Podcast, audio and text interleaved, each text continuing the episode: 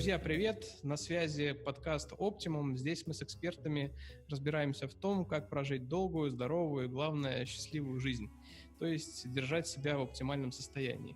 Признаюсь вам, у нас сегодня, на мой взгляд, уникальный гость, которого я мечтал когда-то проинтервьюировать, которого я являюсь тайным поклонником и кумиром. Я сейчас расскажу вам, кто это. Собственно, небольшой спойлер – Сегодня будет необычный выпуск. Мы будем говорить а, о куче всяких разных широких тем, потому что гость и его биография, его титулы, так скажем, к этому располагают.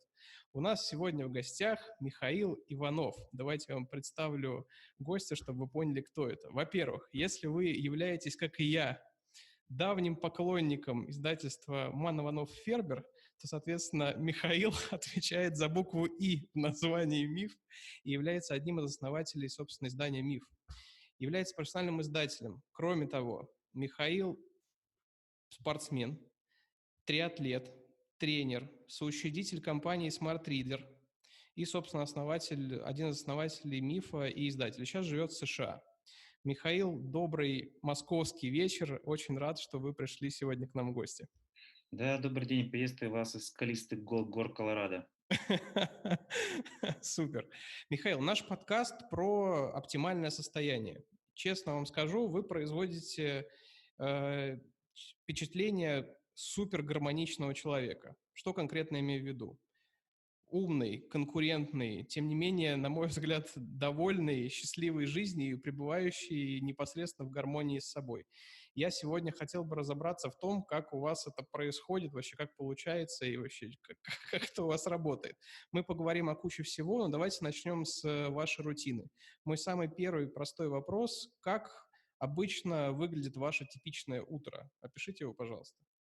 Я встаю в 5.55, я встаю вставать рано. До 7.30 у меня есть время, когда я бужу сына. А, в 7.30 я обычно бужу сына. А, мы собираемся в школу, я отвожу его в школу, потом возвращаюсь, либо делаю звонок на ходу, я гуляю там, либо один, либо с собакой, и в это время назначаю телефонный звонок. Один из таких лайфхаков, ну, во-первых, вставайте рано, второе, проводите телефонные звонки на не сидя, а в движении. Вы сразу сможете делать несколько полезных вещей. Ну, а потом э, день на день не приходится, то есть все зависит от того, каникулы у детей. А, дети сильно определяют ваш образ жизни, куда вы их везете, потому что есть секции, есть какие-то встречи. Вот. Но в целом я и моя супруга, мы работаем из дома, поэтому мы очень немного времени тратим на дорогу. Вот, а если это дорога, то скорее дорога в школу, либо дорога на горные трейлы, да. либо на лыжные курорты. То есть это скорее, это не дорога в большом городе. Мы шесть лет назад переехали в Америку, мы сразу выбрали себя небольшой город. Мы живем в городе Найват, где живет пять тысяч человек. Ого. Это то, что позволяет более-менее знать всех своих соседей, улыбаться, здороваться и быть спокойным, если ты выпускаешь своих детей либо кошку на улицу. А почему именно такой выбор? Почему именно такой небольшой город, мягко говоря? А, в жизни человека есть разные стадии, на мой взгляд. Есть, когда тебе 20 лет, от 20 до 30 лет, тебе очень важна энергия большого города. Знаете, проводили исследования на, в Москве, на, на вот пятачке, где метро Пушкинская, Чеховская, на Пушкинской площади. В день проходит на миллион человек. То есть это очень большой такой, больше, большего трафика нет ни в одном месте в России. Угу. И эта энергия большого города, она тебя завлекает. Ты можешь встретить много новых людей, хороших и плохих. В каждом городе есть то, что называется layers, такие слои. Есть гениальные люди, есть негодяи, есть э, те люди, от которых ты можешь зарядиться энергией, есть те люди, которые тебя заберут эту энергию. И когда тебе немного лет, 20, 30, 35, то Москва, Нью-Йорк, Париж – это прекрасные города для жизни для жизни, для изучения, для самореализации. Когда тебе 40 плюс, у тебя есть маленькие дети, то другое место прекрасное. Место, в котором у тебя есть очень большой двор, в котором есть земля, на которой ты можешь работать, в которой через 10 минут начинаются горы. И э, есть люди, которые могут там всю жизнь прожить в одном городе и не переезжая, я тоже с ним с уважением отношусь, но есть люди, которые имеют свойство к переезду. И вот пока нас, мы когда приезжали, у нас двое детей, они были не очень большими, мы решили, что мы не хотим жить в большом городе. Но когда наши дети подрастут, я уверен, что они уедут жить в большой город. а мы ближе к пенсии, может быть, переберемся из Америки в Европу. Я не исключаю такой возможности. Человек не дерево, это дерево, там, где посадил, оно растет, он не может перемещаться. А сколько мест э, проживания вы изменили за свою жизнь?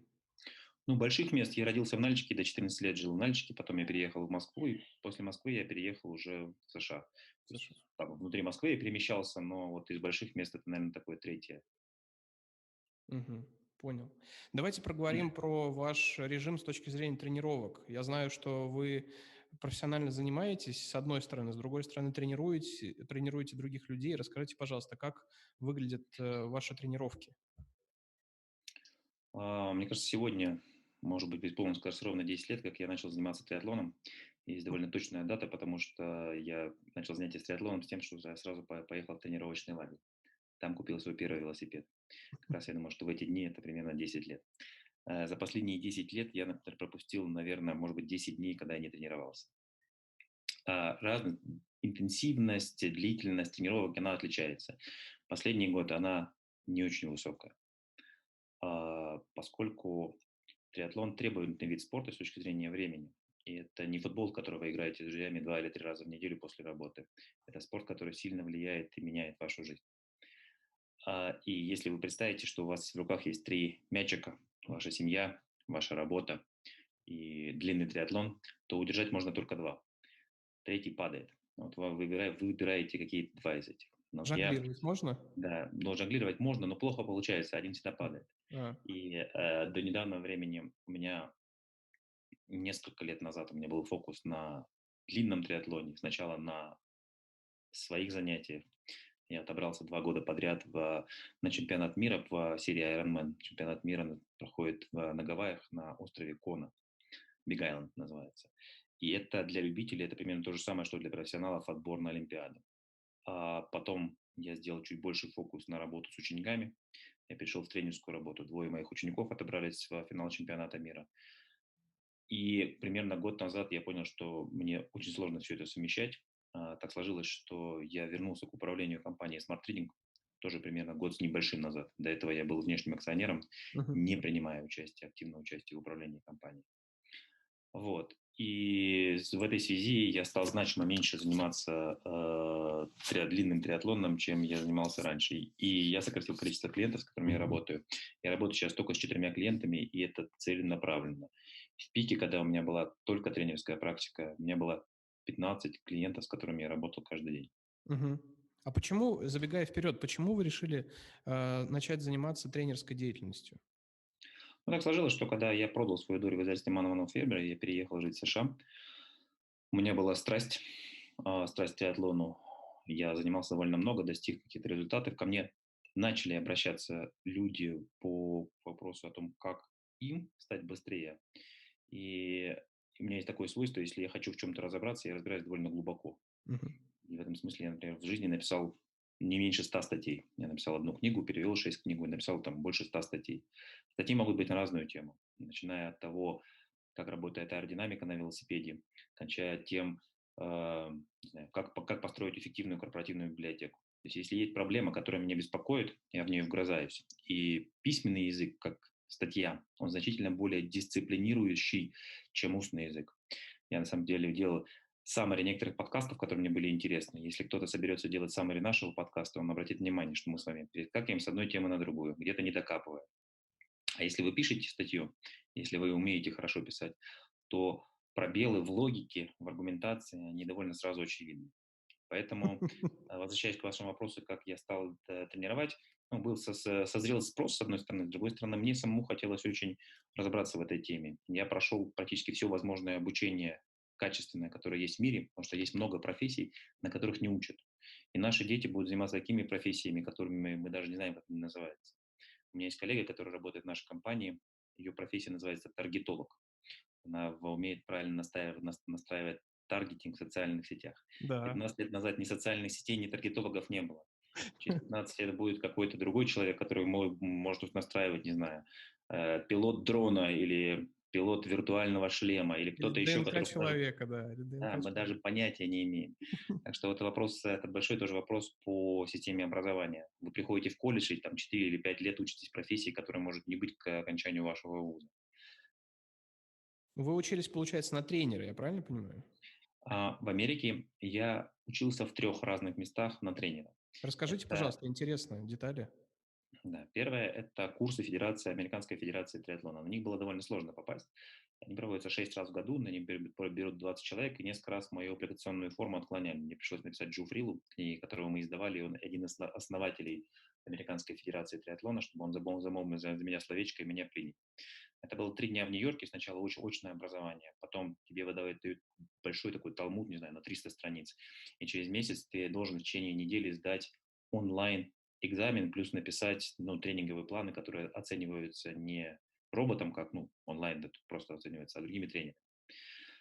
Потом нужно было ждать, нужно было сдать курсы по оказанию первой медицинской помощи, еще курсы по взаимоотношению атлет-спортсмен. То дополнительные курсы. Вот. После этого ты получаешь сертификацию на несколько лет. Это первая часть обучения. Вторая часть обучения большого, которое я проходил, это у ведущего, одного из ведущих в мире тренеров Брэда Саттона. Это он говорит, что стать тренером можно так же, как стать хорошим медиком. Ты должен ходить за, помимо теории, ты должен ходить за врачом и спрашивать, почему ты сделал здесь, здесь такой надрез, а не такой. Почему ты сегодня назначил этому спортсмену, не знаю, 20 по 100, а не, 100, а, а не 10 по 200. Вот.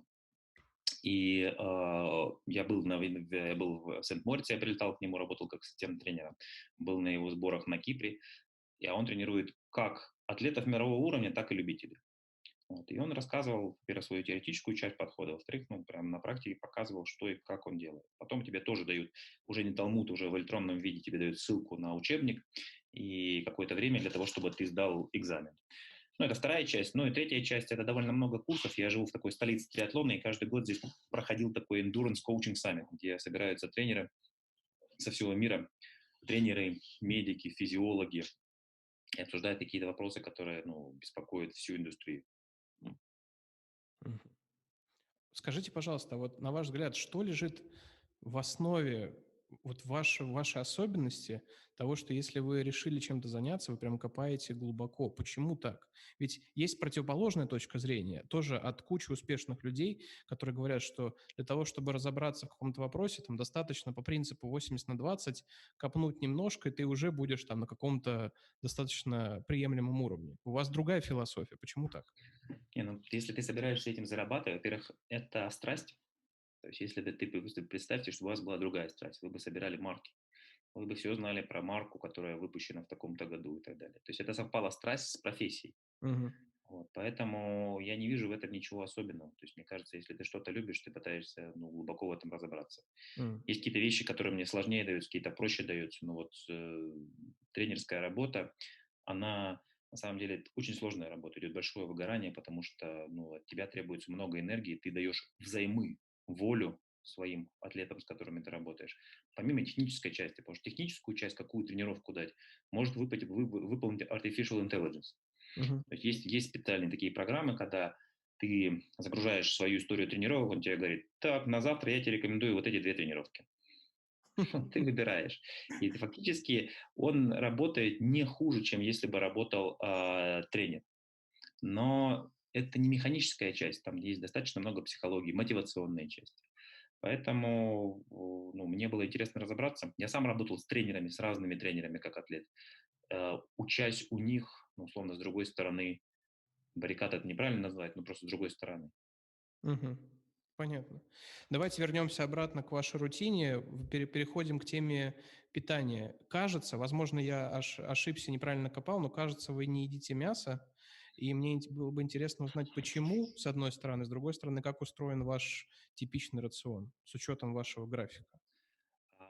Я ем сейчас мясо. Я долгое время не ел мясо совсем. Потом я вернул в рацион мясо, небольшое количество мяса. Ага. В моей жизни на многое, на многое повлияли книги, в том числе и книга «Китайское исследование», которую мы издавали в МИФе, которая да. есть в формате Summary Smart Reading. Да. И в ней было доказано, что мясо, которое ест человек, это белок. Он во многом провоцирует раковые заболевания на очень большой выборке. И мне показалось, что вполне можно отказаться от мяса и потреблять, получать белок из растительного, растительных элементов и тем самым чувствовать себя лучше. И какое-то время я не ел мясо совсем. Более того, я знаю, что многие атлеты высокого уровня не ели мясо совсем, как Дэйв Скотт, Криси Уиллингтон, если вспомнить ребят из триатлона. Вот. Поэтому я здесь не вижу какой-то большой э, сложности, особенно, ну, и даже если ты, у тебя есть большая тренировочная нагрузка. А почему вы решили, сколько времени вы не ели мясо, и что Это стало года... триггером, что вы вернулись да. обратно? Мне кажется, около трех или четырех лет мы в семье старались не есть мясо. У нас заболела дочка, в конце концов оказалось, что это болезнь Лайма, это укус энцефалитного клеща. И просто мы смотрели анализы, и у нас был очень низкий уровень железа у всей семьи. Uh-huh. И одна из вероятностей того, что железо не очень хорошо усваивается в другом виде, кроме как ну, животного белка. И мы решили вернуть в рацион мясо. Вот. Ну, а потом привыкли. Но мы не злоупотребляем мясом. То есть мы не едим свинину, мы uh-huh. едим говядину и не курицу, а индейку, но uh-huh. достаточно редко. То есть, ну, понятно. Окей. А как, а как в остальном выглядит ваш рацион? Как вы его планируете? Как, по каким принципам он у вас строится? Да. Ну, знаете, у меня прекрасно готовит супруга. Таких, таких салатов я не ел нигде, ни супов, ни в одном даже самом лучшем ресторане. Поэтому мне сильно повезло с супругой, и в этом особенно. Поэтому мы стараемся покупать, во-первых, продукты высокого качества, ну и, во-вторых, э, ну, готовим все то, что называется из-под ножа. Uh-huh. Мы очень редко занимаем, мы очень редко, когда разогреваем пищу. Вот, мы стараемся делать ее свежей. И интересная такая особенность, что дорогие продукты хорошего, высокого качества, продукты в Америке значимо дороже, чем они в Европе. И это такое довольно интересное наблюдение. Я стараюсь подводить такой бюджет в конце года, на что мы тратим деньги. Так. Есть, э, есть бюджет, на что ты, как ты зарабатываешь деньги, а есть обратная часть этого бюджета, на что ты тратишь деньги. Самая большая доля расходов – это налоги. После налогов есть образование и путешествия. В этом году путешествий, наверное, будет меньше, образование будет больше, но от образования путешествия. А на третьем месте – это еда. То есть качественная еда стоит дорого. При этом есть очень важная вещь, чем более качественная еда, тем меньшим объемом еды ты наедаешься. Угу. Забегая вперед, а вы говорите, что у вас топ-3 статья расходов – это образование. Если не секрет, на что деньги-то уходят? Ну, в Америке нет бесплатного образования. То есть есть бесплатная паблик образования школа. Наша дочь ходит в обычную паблик-школу, но при этом у нее есть довольно много дополнительных занятий, которые она берет, и это все стоит деньги. В Америке нет музыкальной школы. Есть так называемая School of Rock, в которой она ходит, занимается музыкой. Uh-huh. И это, ну, то есть в среднем час работы педагога стоит 50 долларов. Если у тебя есть, не знаю, 5-6 часов таких в неделю с, с разными педагогами, ну, то есть у тебя набегает 300-400 долларов в неделю на ребенка, да. вот, когда у тебя двое детей и таких недель в, в месяц 4, это много. Наш сын ходит в частную школу, в частную школу Монтессори, например, сейчас в отличие от других публичных школ в США, которые закрыты, ну, по крайней мере, в нашем штате, они все учатся онлайн. В этой школе они учатся офлайн. И это та вещь, на которую мне совсем не жалко тратить деньги. А почему? Мне кажется, качество образования в этой школе выше качества образования в другой школе. И здесь закладываются очень базовые, важные навыки, не только связанные с механическими вещами, ну, например, как 5 умножить на 5, а вещи, а, связанные с самоуправлением, с возможностью работать в группе. А, к счастью или к сожалению, в Америке педагоги получают тоже не очень высокие деньги, не очень большие деньги. И э, очень сильно на судьбу ребенка, на мой взгляд, влияет то, с какими педагогами он встречался, особенно в начале своей э, жизни, не знаю, в, в классах начальной школы. Это школа Монтессори, в системе Монтессори, где, например, у них в классе смешанные дети. Он сейчас во втором классе, у них есть дети из первого, второго и третьего класса. Uh-huh. Они обучают друг друга сами, и он учит других детей. У них довольно много физической активности, то, что в Америке называется field trips, когда они куда-нибудь ездят.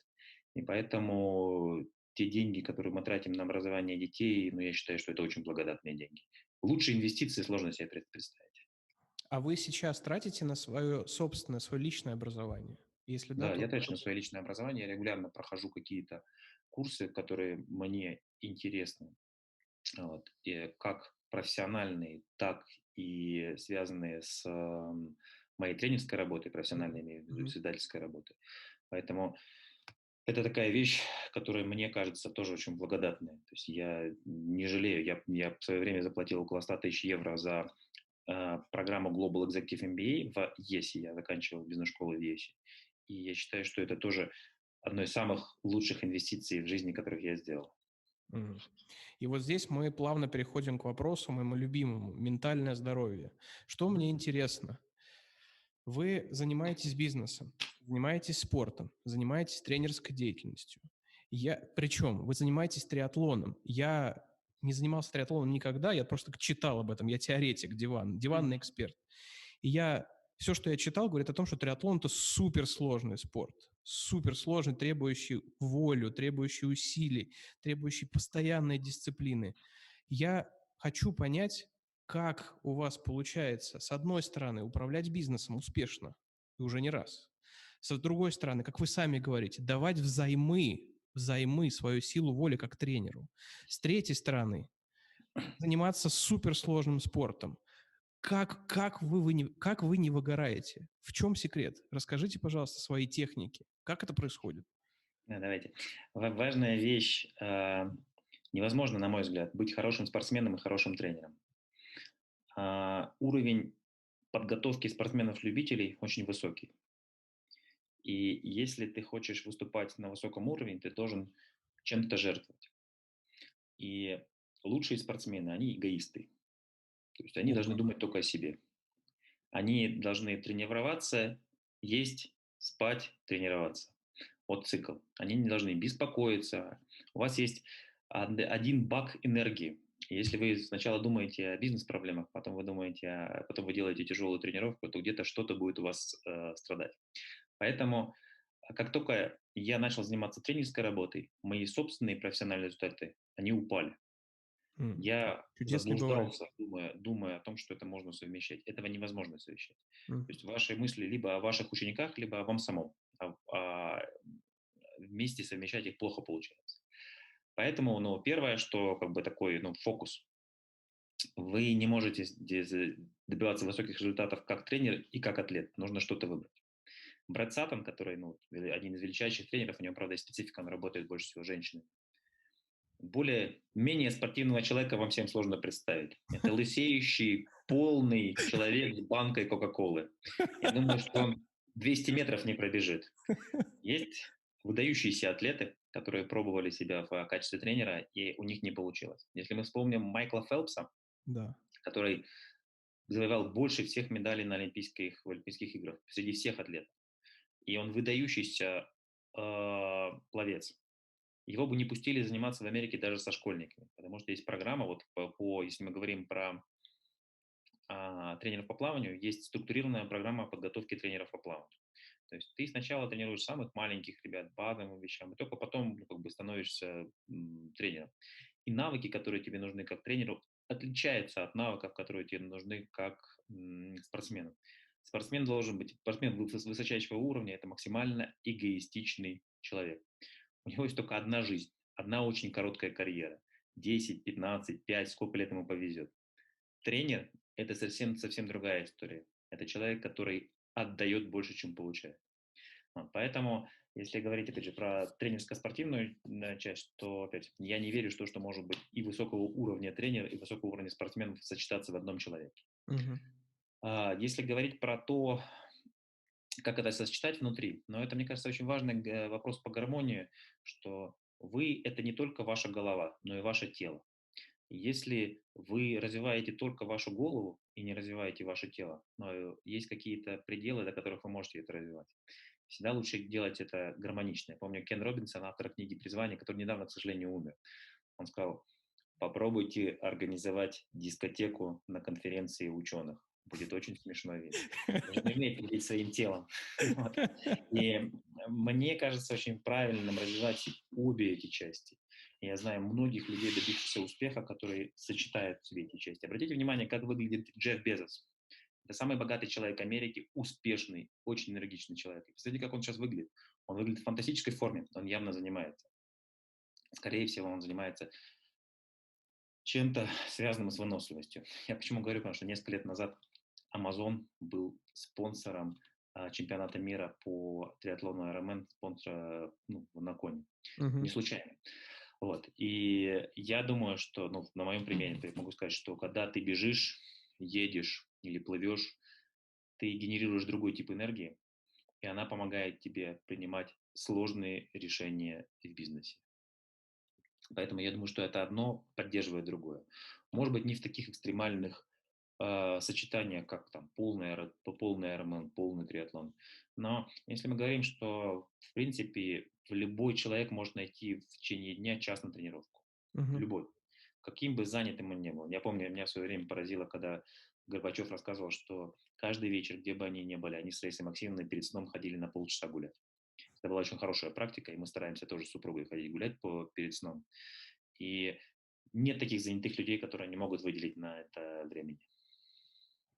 А вы занимаетесь какими-то штуками, типа медитации или какими-то похожими? Я занимаюсь медитацией. А, я использую такой девайс, называется Muse. Для меня это мой костыль. Uh-huh. То есть это мой костыль, который позволяет мне, с одной стороны, в этом есть некая игровая механика, когда ты медитируешь, ты ловишь птичек, с другой стороны, у них есть тоже такая игровая статистика, статистика, сколько минут ты медитировал, какой-то можно челлендж ставить. И мне это помогает. То есть я ну, практикую, наверное, последние два с половиной-три года, и ну, это реально мне помогает. Я был несколько раз на меди- медитационном ретрите, один раз я был самостоятельно высоко в горах. Мне очень понравилось. Я туда приехал на маунтинбайке. И я часть времени тратил на медитацию, а часть времени на такой у меня был маунтинбайкерский э, ретрит. Мне очень понравилось. Э, по-моему, 5 или 6 дней было довольно долго. Это был еще silent ретрит, то есть ты еще не предполагалось, что ты еще с кем-то разговаривал, с теми людьми. Ну, то есть там был учитель, который, у него был э, ток, когда каждый вечер он что-то рассказывал. Вот, но в целом это была очень хорошая практика. И другая практика, мы вместе с семьей ездили, вместе с детьми на медитационный ретрит. Мне кажется, это тоже очень была правильная практика и для них, и для нас. Так что я практикую, я считаю, что это очень ценная инвестиция времени, 10 минут в день человек тоже может всегда найти. А дыхательные практики пробовали? Дыхательные практики не пробовал. А, тоже такая интересная судьба. У нас, а, когда мы приезжали сюда, а, есть такой Владимир Яковлев, который был основателем газеты «Коммерсант», и мы издавали вместе с ним книгу «Возраст счастья». Оказалось, что его сестра здесь не живет недалеко. И мы с ней, прежде чем переехать сюда, тоже у нас был небольшой, тогда еще был скайп-колл, мы обсуждали, ну, какие места лучше, какие хуже. И потом я делал лагеря, такие сборы, когда ко мне приезжали триатлеты, и мы делали большой тренировочный блок, и оказалось, что она занимается дыхательными практиками по методу Бутейка. Uh-huh. Как раз она была у нас одним из спикеров на наших, вот во время лагерей, я приглашаю интересных людей, которые рассказывают про разные практики. Вот она рассказывала, я не стал применять э, дыхательные практики по ее, по этому методу, но я, я не знаю, но пока не применяю. Угу. Ну, я в своей жизни применял как раз. Я, я не занимался никогда медитацией, точнее, пробовал, у меня не получилось. Но вот дыхательные практики я пробовал. Я как раз брал интервью у одного из, ну, как бы у человека, у которого я учился, у Романа Карловского. Mm-hmm. У нас есть выпуск про него. И, и я как физик по образованию, максимальный скептик, думал, что это полная фигня и не работает, но Роман мне открыл дверь вообще в другой мир. И это удивительный, конечно, опыт. Я рекомендую вам, особенно с вашей дотошностью и с вашим стремлением к идеалу, вы словите кайф точно. Хорошо, давайте плавно переходить к бизнес-вопросам, которые мне тоже интересны, понять, как вы строите там компанию и все такое. Промежуточный вопрос на, на этой стадии. Скажите, пожалуйста, как сейчас вы делите свое внимание между тренерской деятельностью и управлением компанией? В процентах примерно.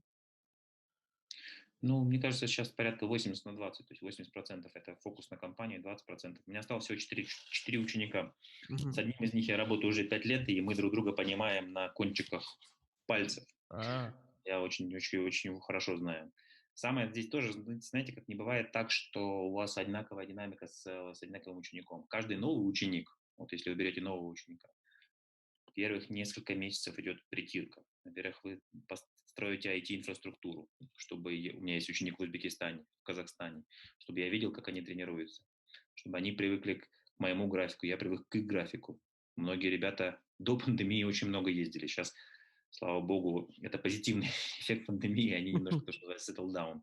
Вот, поэтому у меня немного времени уходит на моих учеников с точки зрения времени, но я надеюсь, что этого это для них хватает. Более того, в этом году сейчас Очень странная, странная ситуация со всеми стартами, их почти нету. Вот, поэтому, если раньше у нас за лето, мы, ну, лето у меня был очень напряженный период, потому что каждые выходные кто-то из моих учеников стартовал. А что такое старт? Сначала мы пишем план к этому старту, про проговариваем ему. Потом я за онлайн-трекером все время смотрю, как они плывут, едут, бегут. После этого мы созваниваемся, у нас есть не обратная связь по тому, что происходило. То есть каждые выходные и первый день обычно после выходных по горячим следам это был разбор гонок. Угу. Подготовка, гонка плюс разбор гонок. В этом году гонок не было. То есть в этом году было совсем, совсем, совсем, друг, совсем другое лето.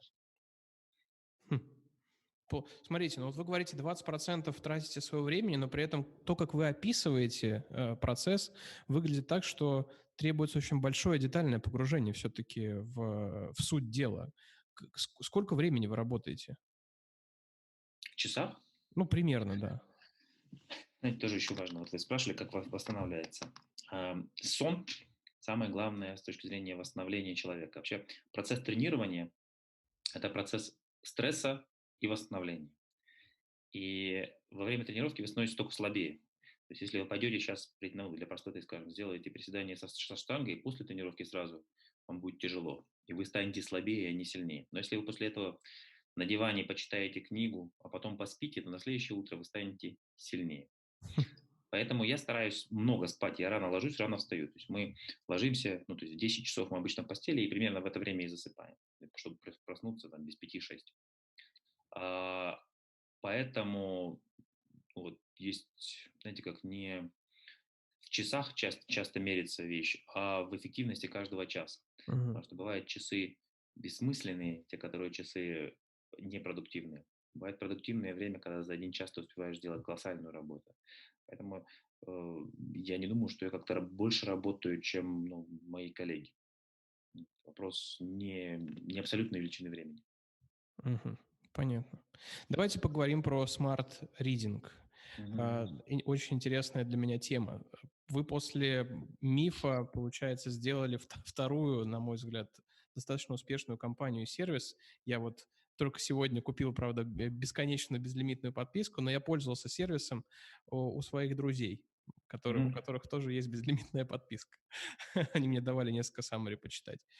А, скажите, пожалуйста, какие глобальные цели и амбиции у смарт-рейдинга?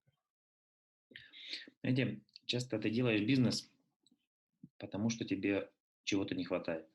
Mm-hmm.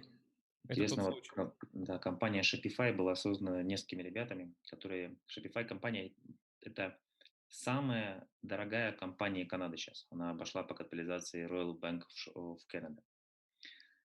А, они делали сноуборды и продавали эти сноуборды. Но проблема была в том, как продавать, доставлять, э, учитывать, потому что не было сервиса для маленьких ребят, которые бы делали ну, что-то, не знаю, сноуборды, наушники, э, рисовали картины, и после этого им, для них был бы удобный сервис по коммуникации с тысячами клиентов, которые могут онлайн купить. И они сделали сервис, прежде всего, для того, чтобы реализовать свою потребность. Оказалось, что таких людей, как они, много.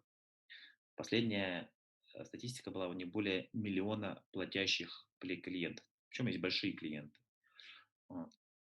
Э, такая же история и со Smart Reading ом. Я давно думал про такой сервис, пользовался таким сервисом. Но, во-первых, мне не хватало на русском языке такого сервиса. Такой сервис был GetAbstract, швейцарская компания, которая делала на английском языке. Во-вторых, во- во-вторых, мне не хватало аудио, а я аудиал. И не хватало инфографики, потому что мне казалось, что это тоже хороший способ донесения информации. И приехав а, в США, освободившись от задач, связанных с мифом, у меня возникла эта идея и здесь подоспело несколько трендов, которые предопределили успех. Но прежде всего это колоссальный рост смартфонов. То есть потребление сейчас контента идет через смартфоны. Это так. И, вероятно, нас с вами слушать тоже будут люди, которые будут в это время что-то еще делать и потреблять этот контент. Это, это факт, первое. я вам сразу скажу. Я в статистике это вижу. это первая часть.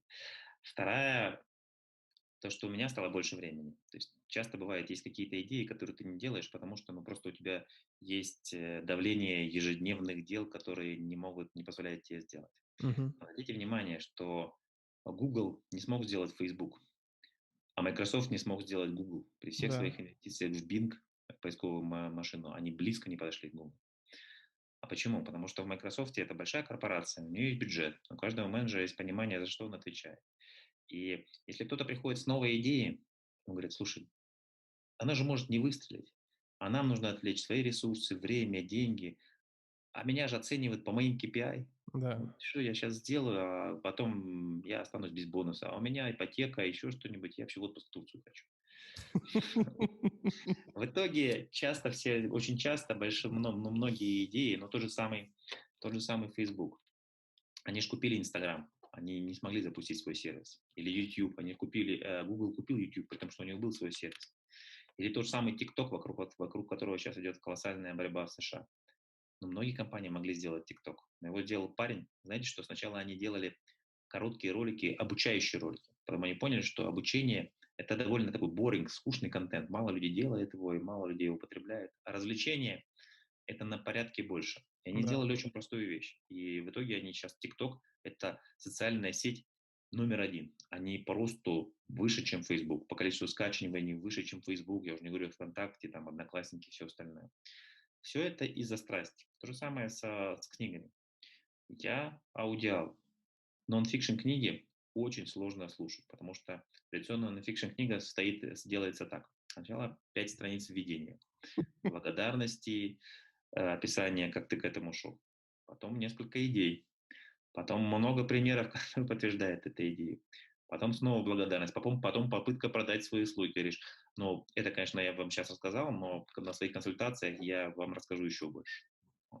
И в итоге книгу, э, типичную книгу, нон-фикшн книгу можно сжать значительно без потери качества. Вот. Ну, так, так, так мы делали и ну, так мы продолжаем делать.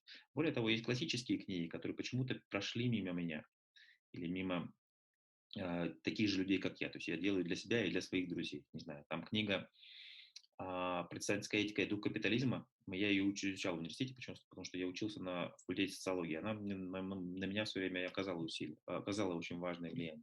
Но Макс Вебер писал и про даосизм, и про другие религии. Об этом мало кто знает.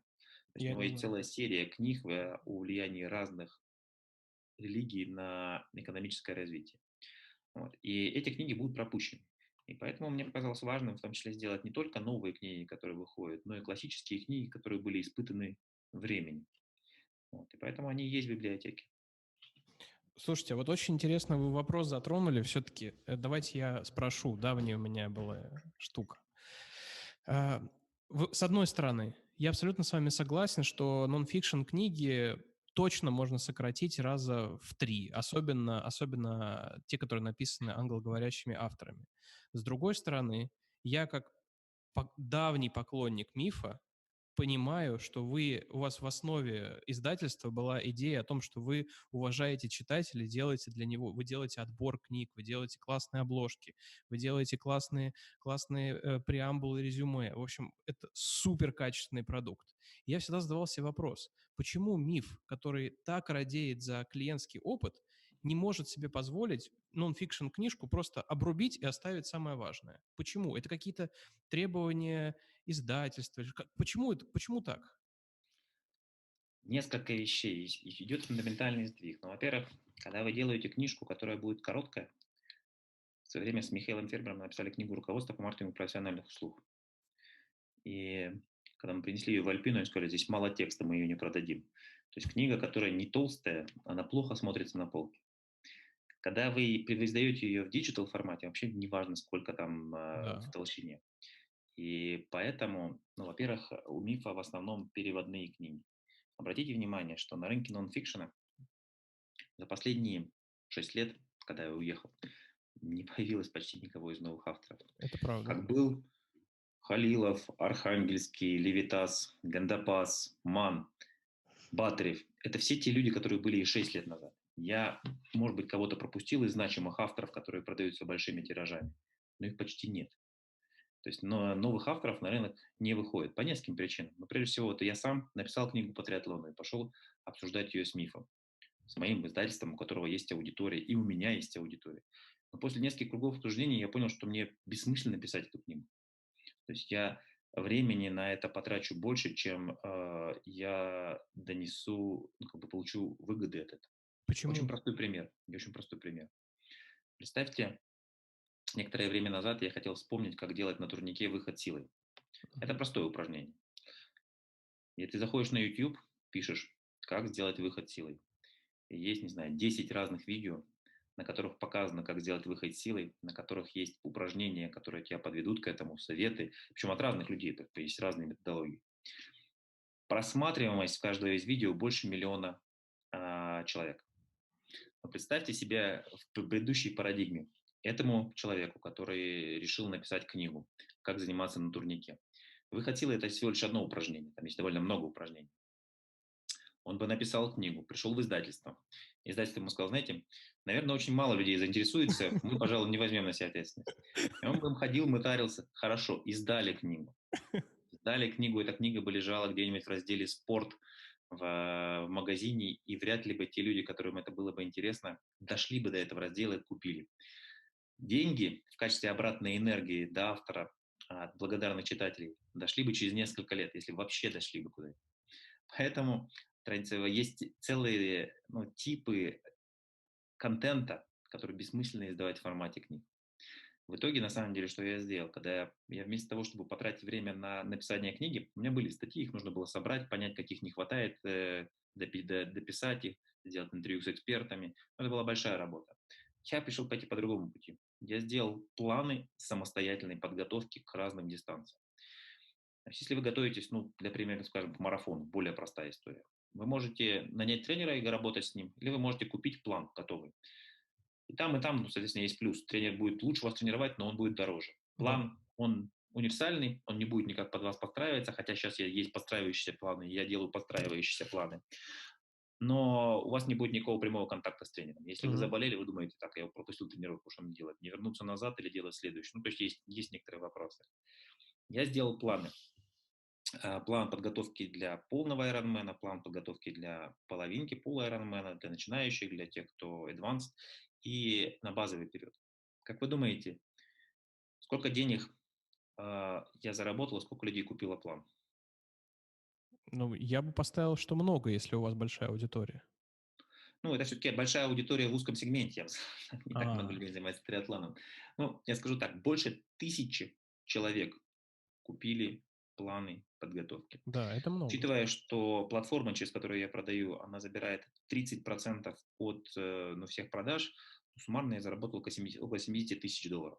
Я думаю, что если я написал бы эту книгу, я бы никогда не заработал ни 70 тысяч долларов, близко не тысяча человек не, было, было, не были бы мне благодарны за довольно подробные планы.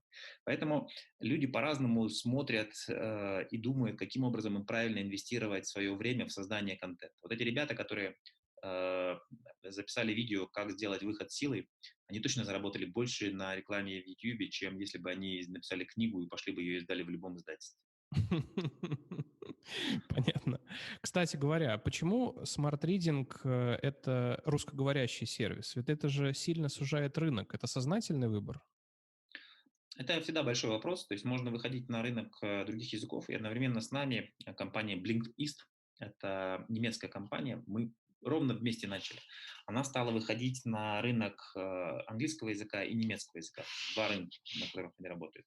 Эта компания суммарно получила 35, 35 миллионов долларов инвестиций. Угу. До сих пор компания убыточна. Они не, не смогли нащупать модель, в которой они работают.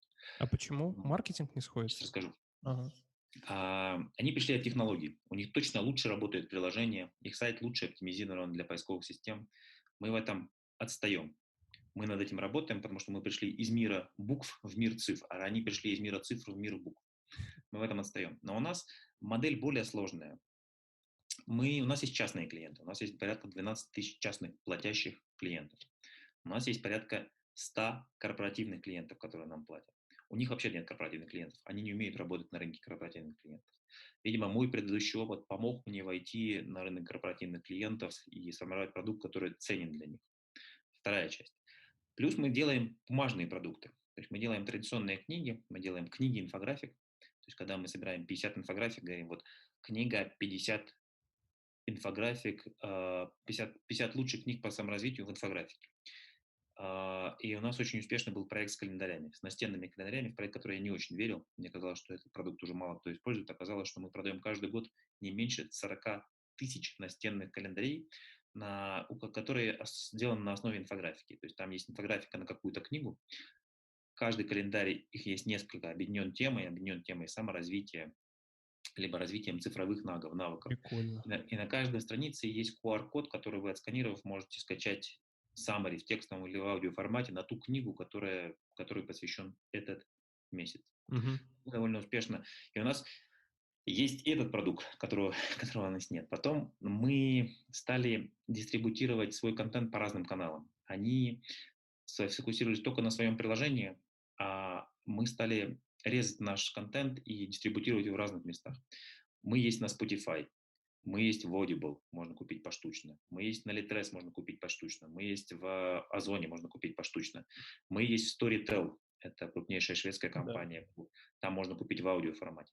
То есть мы начали дистрибутировать наш контент в разных каналах. Это была не, ну, в какой-то степени рискованная стратегия, потому что ну, мы думали, что мы, количество наших подписок может упасть. Но оказалось, что нет. Оказалось, что даже это в какой-то степени хорошо для нас, потому что ну, про нас узнают люди, которые про нас никогда не знали. Мы начали работать с Яндексом только в конце апреля, в начале мая. Теперь каждый месяц нас на Яндекс Музыке слушает 300 тысяч человек. Этих людей бы не было, они бы не знали, не узнали о нас, если бы у нас не было сотрудничества с Яндексом. У нас менее эффективное сотрудничество с Spotify, потому что Spotify изначально бы сделан как только музыкальный сервис, и там мало очень э, возможностей для подборок и дистрибуции аудиокниг, такого аудиокнижного контента. У них есть подкасты, но это не совсем подкаст, то, что у нас есть. Вот. Поэтому мы, мне кажется, что мы с точки зрения бизнес-модели на несколько шагов впереди всех игроков на этом рынке. Эм, почему мы не ходим на другой, на, на, на, другой рынок? Тоже есть не, не, несколько причин. Вот даже крупные сервисы типа э, Blinkist, э, GetAbstract, компания SoundView, которая с 1978 года на этом рынке, они не очень прибыльны. И мы плохо знаем этот рынок. Мы хорошо знаем российский рынок, умеем uh-huh. зарабатывать там. При том, что даже не российский рынок, а рынок русского языка. То есть у нас есть глобальные клиенты, у нас есть клиенты в Америке, в Германии, в Казахстане, на Украине, но это люди, читающие на русском языке. А следующий шаг. Мы хотим выходить на рынки другого языка, но мы хотим выходить чуть более умно, мы хотим выходить с нашими как раз печатными продуктами. Мы хотим продавать права на то, что мы делаем. Вот на нашей книге «Инфографик» мы сейчас запускаем детскую книгу, которая называется «Чему не учат в школе». То есть это будет 40 инфографик на темы, которые, на которых детей не учат в школе. И мы видим, как мы можем продавать права на другие языки, оставляя за собой права на английский язык и территорию США, где мы можем работать самостоятельно. Uh-huh. Но это следующий шаг. Я еще раз напомню, я вернулся к управлению компанией год и месяц назад. Uh-huh. Ну, здесь э, у меня возникает логичный вопрос, а как вы видите дальнейшее продуктовое развитие Smart Reading? У вас есть текстовые summary, у вас есть аудио summary, у вас есть календари, у вас есть книги, инфографика. А что будет еще, если не секрет? Мы не знаем, мы находимся в поиске. Вот мы запустили сейчас детскую книгу «Чему не учат в школе». То есть мы, э, это продукт, сделанный с нуля. Это довольно дорогая вещь, которую очень мало кто из издательств может себе позволить.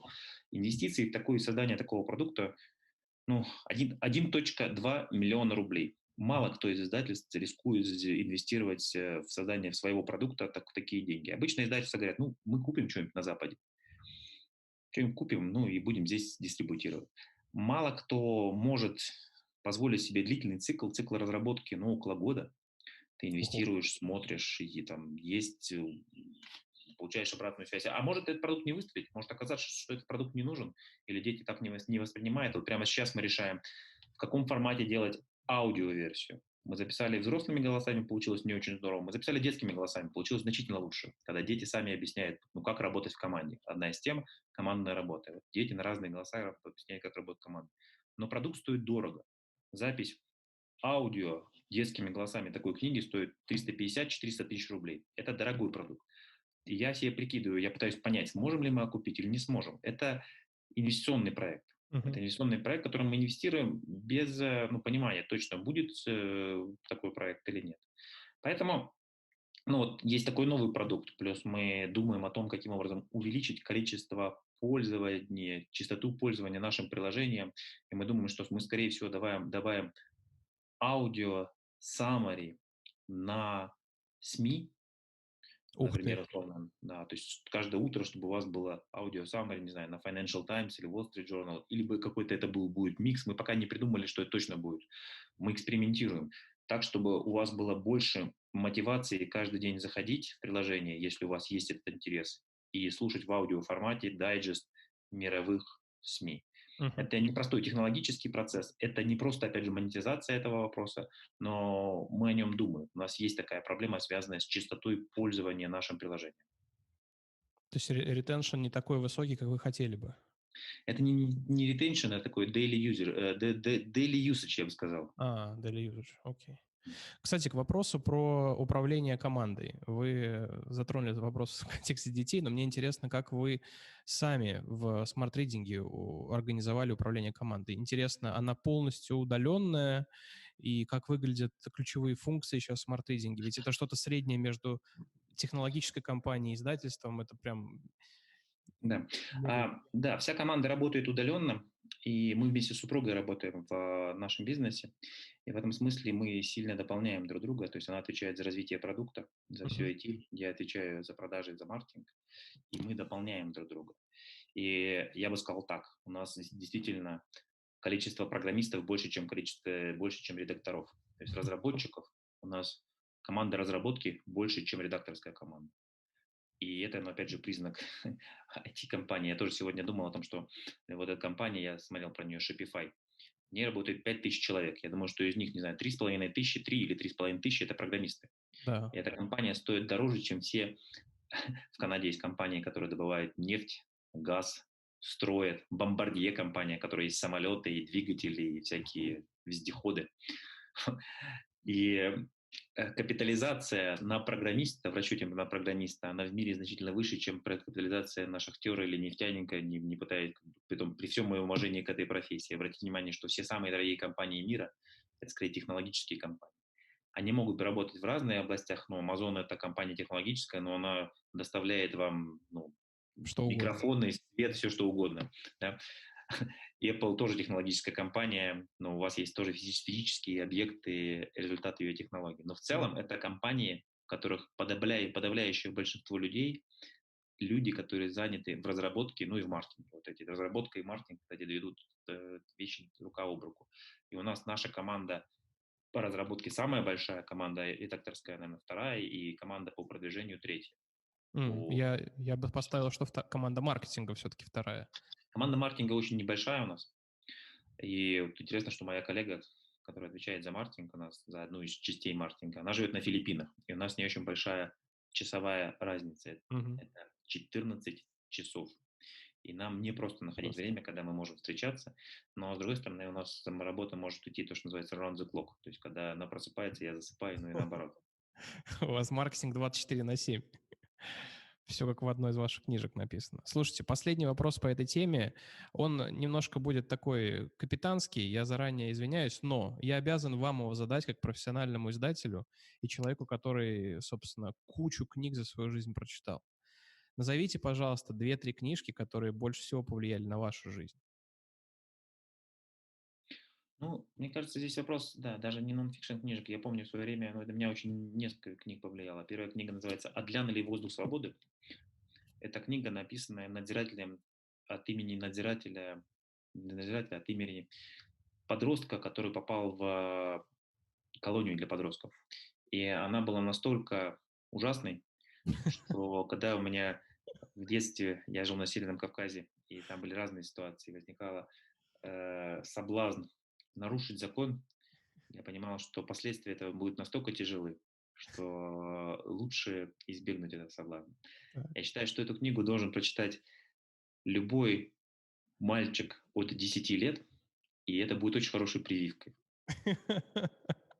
Потом ну, на меня очень важное, важное впечатление произвела книга «Сын человеческий». Эта книга написана Александром Менем. Мне дала ее моя мама. Это описание жизни Иисуса Христа с такой с исторической, с научной точки зрения, с большой любовью, э, написанное энциклопедически образованным, умным и глубоким и душевным человеком Александром Менем, которого, к сожалению, убили. И одна книга, которая мне особо тоже понравилась, знаете, как бывает, короткая такая фраза была, это книга «Заповедник», в которой жена Довлатова, когда они уезжали сначала в эмиграцию в Израиль, а потом в США, она ему сказала, знаешь, я поеду, потому что я хочу прожить еще одну жизнь, потому что я примерно знаю, что меня ждет там здесь, в Советском Союзе. Хотя она точно не знала. Если бы они остались в Советском Союзе, она, она была бы сильно удивлена переменами, произошедшими в Советском Союзе. Поэтому э, мы не можем предугадать, что нас ждет впереди. Но в целом ее настрой на то, чтобы прожить еще одну жизнь, в том числе во многом предопределил э, переезд нашей семьи в Америке. То есть у нас, у нас не было проблемы в России не с финансами, не с самореализацией, не с политикой у нас была единственный интерес попробовать жить, еще прожить еще одну жизнь совсем в другой стране. Вот мы ее сейчас реализовываем. Так что вот три книги, которые можно быстро вспомнить, я вот э, про них хотел рассказать. Вы не пожалели, что уехали из, из России? Нет, это очень большое путешествие. То есть это путешествие, которое продолжается, оно не закончено. Я вообще не исключаю возможности вернуться и в Россию, и в Европу. Это раньше было ты уезжал, и это навсегда. Когда Бродский уехал, он сказал, что США – это просто другая планета. Но сейчас мы с вами разговариваем, вы в России, я здесь, я себе с трудом представляю, чтобы Бродский так разговаривал. Это же в фантастических фильмах было, что будут видеотелефоны. Да, это правда, это правда. Давайте перейдем к следующей теме, которую я тоже хотел бы с вами обсудить, и это тема подкастов. Вы аудиал, mm-hmm. и я знаю, что вы любите подкасты, и вы кучу подкастов слушаете. Кроме того, вы живете в Америке, в стране, которой индустрия подкастов переживает сейчас просто ренессанс, второе рождение, там куча всего на, на огромном хайпе находится. Mm-hmm. Скажите, пожалуйста, кого вы слушаете и какими темами увлекаетесь больше всего с точки зрения подкастов? Есть очень хороший подкаст Гая Роза, это компания NPR в Америке. Uh, How I Build It называется, где он берет интервью у ребят, которые сделали какие-то очень интересные бизнесы. Uh-huh. Я с большим уважением отношусь к нему uh, и слушаю его. Есть Майк Диллард, который тоже это разговорный подкаст, где он рассказывает знаю, про технологии, про какие-то идеи. Есть очень хороший технологический подкаст, где очень глубоко разбирается, не знаю, как зарабатывать деньги Tesla, как, как зарабатывать деньги SpaceX. То есть они берут какую-то тему и на несколько часов, готовясь к этому, я не знаю, несколько дней они работают. Это называется Acquired подкаст. Из тех подкастов, которые, ну, вот я на скидку могу назвать, которые мне нравятся. А почему именно эти? Ведь, скорее всего, вы послушали кучу разных вариантов и остановились именно на этих. Ну, так, так сложилось. То есть это те, те люди, которые попадают в мои потребности. То есть они рассказывают э, те темы, пишут на те темы, которые мне интересны. Mm-hmm. Есть там несколько подкастов по триатлону, но это, наверное, такая очень специфическая тема, которая узкая довольно. Сколько времени вы слушаете подкасты в день или в неделю? А, кстати, тоже обратил внимание, я довольно много стал в последнее встречи все время слушать YouTube. То есть, когда я его, я его слушаю, то есть я редко его смотрю, я скачиваю себе в телефон, и после этого, когда я либо еду, либо куда-нибудь бегу, я слушаю. Я думаю, что в день я потребляю около двух часов аудиоконтента. Ничего себе, ничего себе. Это во время... Э, какой у вас паттерн потребления? Во время поездок? Либо во время поездок, либо во время тренировок. Угу. А вы слушаете на обычной скорости или на, на, на ускоренной? Нет, я слушаю на обычной скорости. Ускоренной я не научился. Я вот иногда на, пол, на полуторный слушаю, когда, ну, собственно, все понятно, большая часть понятна. Хорошо, а интересно ваше мнение уже как, э, с одной стороны, любителя подкаста, с другой стороны, издателя профессионального и человека, который Smart Reading сделает. Какое ваше видение на будущее подкастов в России? В подкастах самая ключевая проблема, которая была и остается, это монетизация. Мы ага. делали первый подкаст в МИФе в 2008 году. Угу. Был такой Артем Росновский, который сейчас живет в Канаде, который помогал нам записывать подкасты, интервью с авторами, обзоры каких-то книг. И сейчас у Smart Reading есть подкаст. Мы транслируем наш подкаст, мы делаем ядро текста. Сначала мы делаем текст в письменном виде. Угу. В ноябре выходит новая книга Рэя Далио. Называется «Новый мировой порядок». Мы сейчас сделали текст, обзор всех материалов про эту книгу. Но это сначала текст. После этого этот текст мы переводим роботом в аудиоформат. Есть роботы, которые очень хорошо умеют сейчас записывать качественно аудио, причем женские голоса, мужские голоса с интонациями и так далее. То есть мы умеем работать таким роботом. А, мы его переводим в аудио. И после этого мы дистрибутируем его на разных площадках. На Spotify, на Яндекс Музыке, на Apple. И мы от него ничего не ожидаем. То есть это еще один формат дистрибуции контента в том формате, который каким-то людям типа меня, как аудиалов, он удобен. Uh-huh. Мы там ничего не продаем. То есть это еще один э, возможность демонстрация нашей компетенции того, что мы понимаем, что такое правильные книги, какие книги правильные, какие авторы интересны. Вот. Соответственно, э, ключевая проблема – монетизация. В Америке большой рынок. Он просто большой, и на английском языке большой. Есть э, недавно, на прошлой неделе, SEO компании New York Times, британец, он покинул этот пост, и вот они начали развивать подкасты, он был удивлен, что насколько много людей слушает подкасты New York Times. А, подписаться ты не можешь. Ты можешь давать, как донат называется, через там, платформы или напрямую, но это очень неустойчивая модель. Мы пытались давать рекламу в подкастах. Uh-huh. Она не работает. Чем хорош интернет и весь интернет-маркетинг? Ты сразу видишь, есть трафик или нет трафика конвертируется он в целевое действие или не конвертируется. Если раньше газета «Ведомость» могла сказать, вашу рекламу увидит 100 тысяч человек, никто не знает, 10 тысяч или 120 тысяч человек, они увидели, они как-то подействовали или нет. Ну, то есть вся, вся печатная реклама была ну, основана на каких-то больших данных, доверии и ожиданиях. Да. В интернет-маркетинге очень все просто. Ты выпустил ролик, дал рекламу внутри этого ролика, сработало, кодовое слово дал, либо ссылку с сетевой меткой, или не сработало. Вот нашу пока показывает, что реклама в подкастах не работает, ну, по крайней мере, для наших продуктов. Внутри нашего маркетинг-микса это слабый канал. Вот, соответственно, если э, подкастеры смогут сформировать большую аудиторию, которая будет либо платить им напрямую, что, на мой взгляд, более честно, либо через рекламу, покупая то, что они рекламируют, э, компенсировать рекламодателю те деньги, которые он заплатил подкастеру, то тогда эта индустрия будет развиваться. Если нет, то тогда ну, она так и останется не очень большой и плохо монетизируемой. Ну, погодите, здесь я должен вам поопонировать. У меня здесь есть два тезиса, интересно ваше мнение. Первый тезис. А как же быть с эффектом Джо Рогана, того же самого, который на монетизации своего подкаста зарабатывает там больше 100 миллионов долларов в год?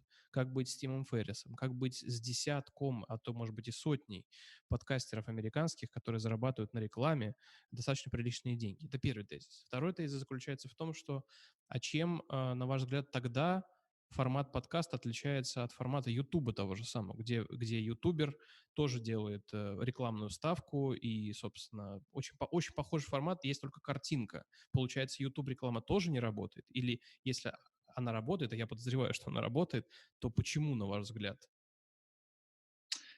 Вернемся к нашим э, ребятам, которые учили делать выход силы. В пятиминутном ролике длительность ролика примерно 5 минут. Так миллион просмотров. Да. Я не могу точно сказать цифру, сколько они зарабатывали, заработали, но я думаю, что точно несколько тысяч долларов от рекламы а, YouTube. Да.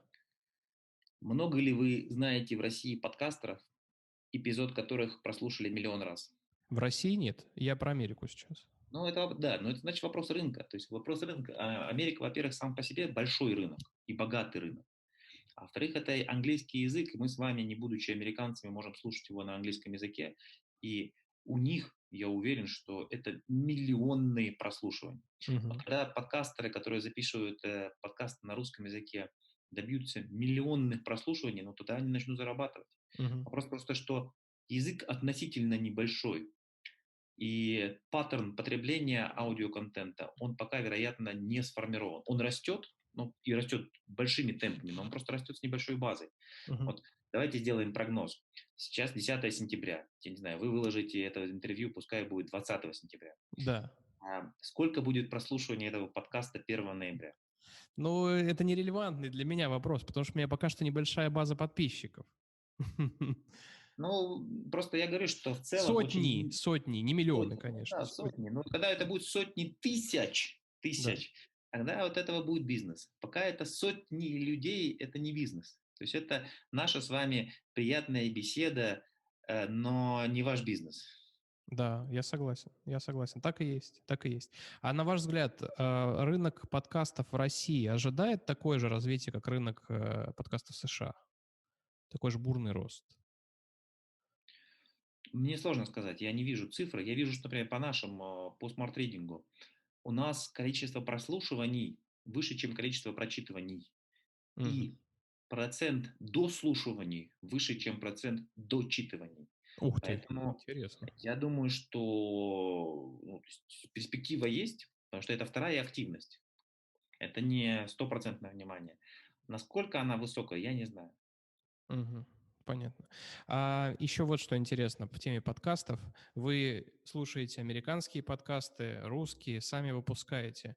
На ваш взгляд, есть ли какие-то различия по эм, особенностям формата подкастов на разном языке, на русском и на английском?